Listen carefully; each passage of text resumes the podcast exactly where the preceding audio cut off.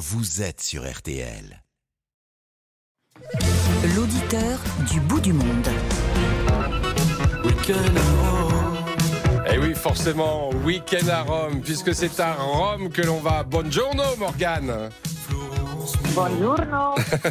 Merci d'être avec nous. Euh, vous êtes installé euh, en Italie, à Rome, depuis combien de temps, euh, Morgane?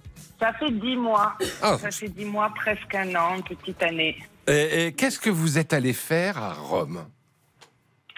Je cherchais euh, une nouvelle expérience parce que je travaille dans la restauration. Et c'est vrai que grâce à notre métier dans la restauration, c'est quelque chose qui se fait assez facilement et, et beaucoup de, de voyager comme ça, euh, de créer des expériences professionnelles, personnelles euh, à l'étranger. Et j'avais envie de le faire et je l'ai fait. Et vous avez quitté quelle région? Vous êtes originaire d'où? Toulouse, Occitanie. D'accord. Et, et ça, euh, ça ne vous manque pas trop? La, la ville rose ne vous manque pas trop? La ville rose me manque, mes amis me manquent, plein de, de petites choses françaises me manquent, mais je suis aussi très très contente d'être ici en Italie, à Rome. On imagine, parce que c'est la Dolce Vita ou pas?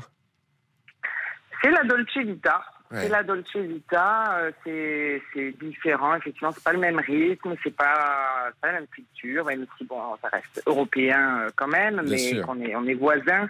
Mais, euh, mais oui, j'ai quand même appris à lever le pied, ou j'aurais du mal à l'expliquer, mais effectivement, la Dolce Vita, euh, c'est pas Piano piano, comme Voilà. ils disent en italien. Et Piano, Morgane, piano, est-ce que la vie est moins chère à Rome qu'à Toulouse? Moi aussi, je suis originaire de Toulouse, mais par rapport à, à la vie toulousaine, justement.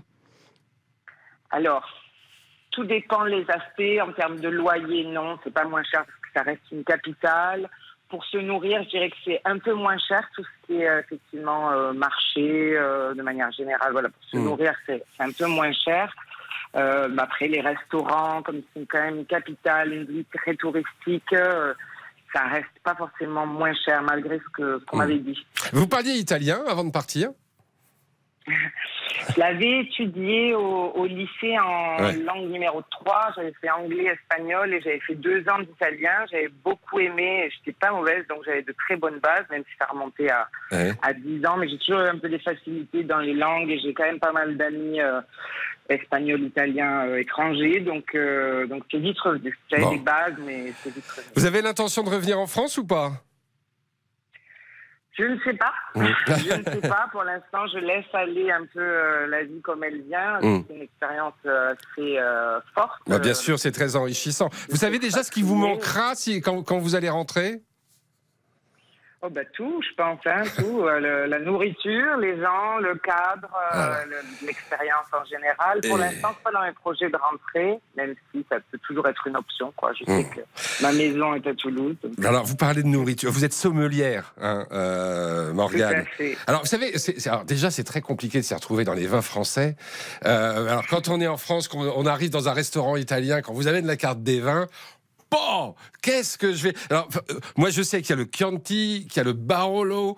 Qu'est-ce que vous nous conseillez comme bon vin si on doit, si on doit en choisir un?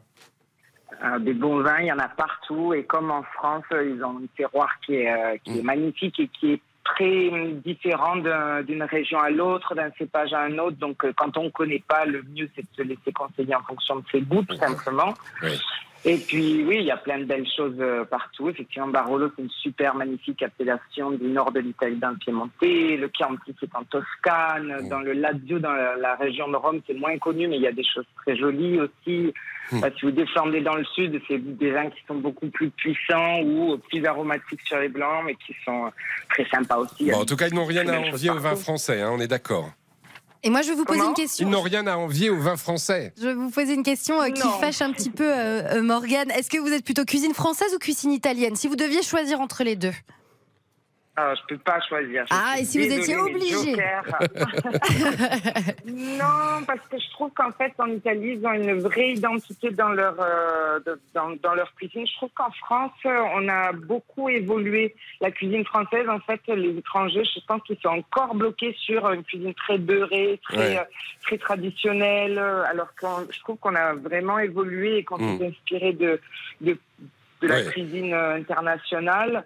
Et l'Italie, elle, par contre, est restée vraiment la cuisine italienne, la pasta, la pizza, qui est euh, euh, avec plein d'autres choses, Ah, bah, évidemment, c'est énormément les légumes. Donc, Mm. c'est c'est vraiment une cuisine qui est, qui est- qui est délicieuse. Mais Bon, bah voilà, vous Ouais. nous avez mis en appétit. J'ai faim, ça y Ouais, est, bah c'est ce voilà, que ça commence bah, à 14h10, c'est normal. On vous remercie, on vous embrasse. Euh, baiser à Rome, voilà. Euh, merci beaucoup, euh, Morgane. Grazie Morgane. Grazie mille. Et une courte pause et puis on va parler français. Bah oui, parce que la langue française forge la nation. Voilà ce qu'a déclaré tout à l'heure Emmanuel Macron. À tout de suite, 32-10. Les auditeurs ont la parole jusqu'à 14h30 sur RTL.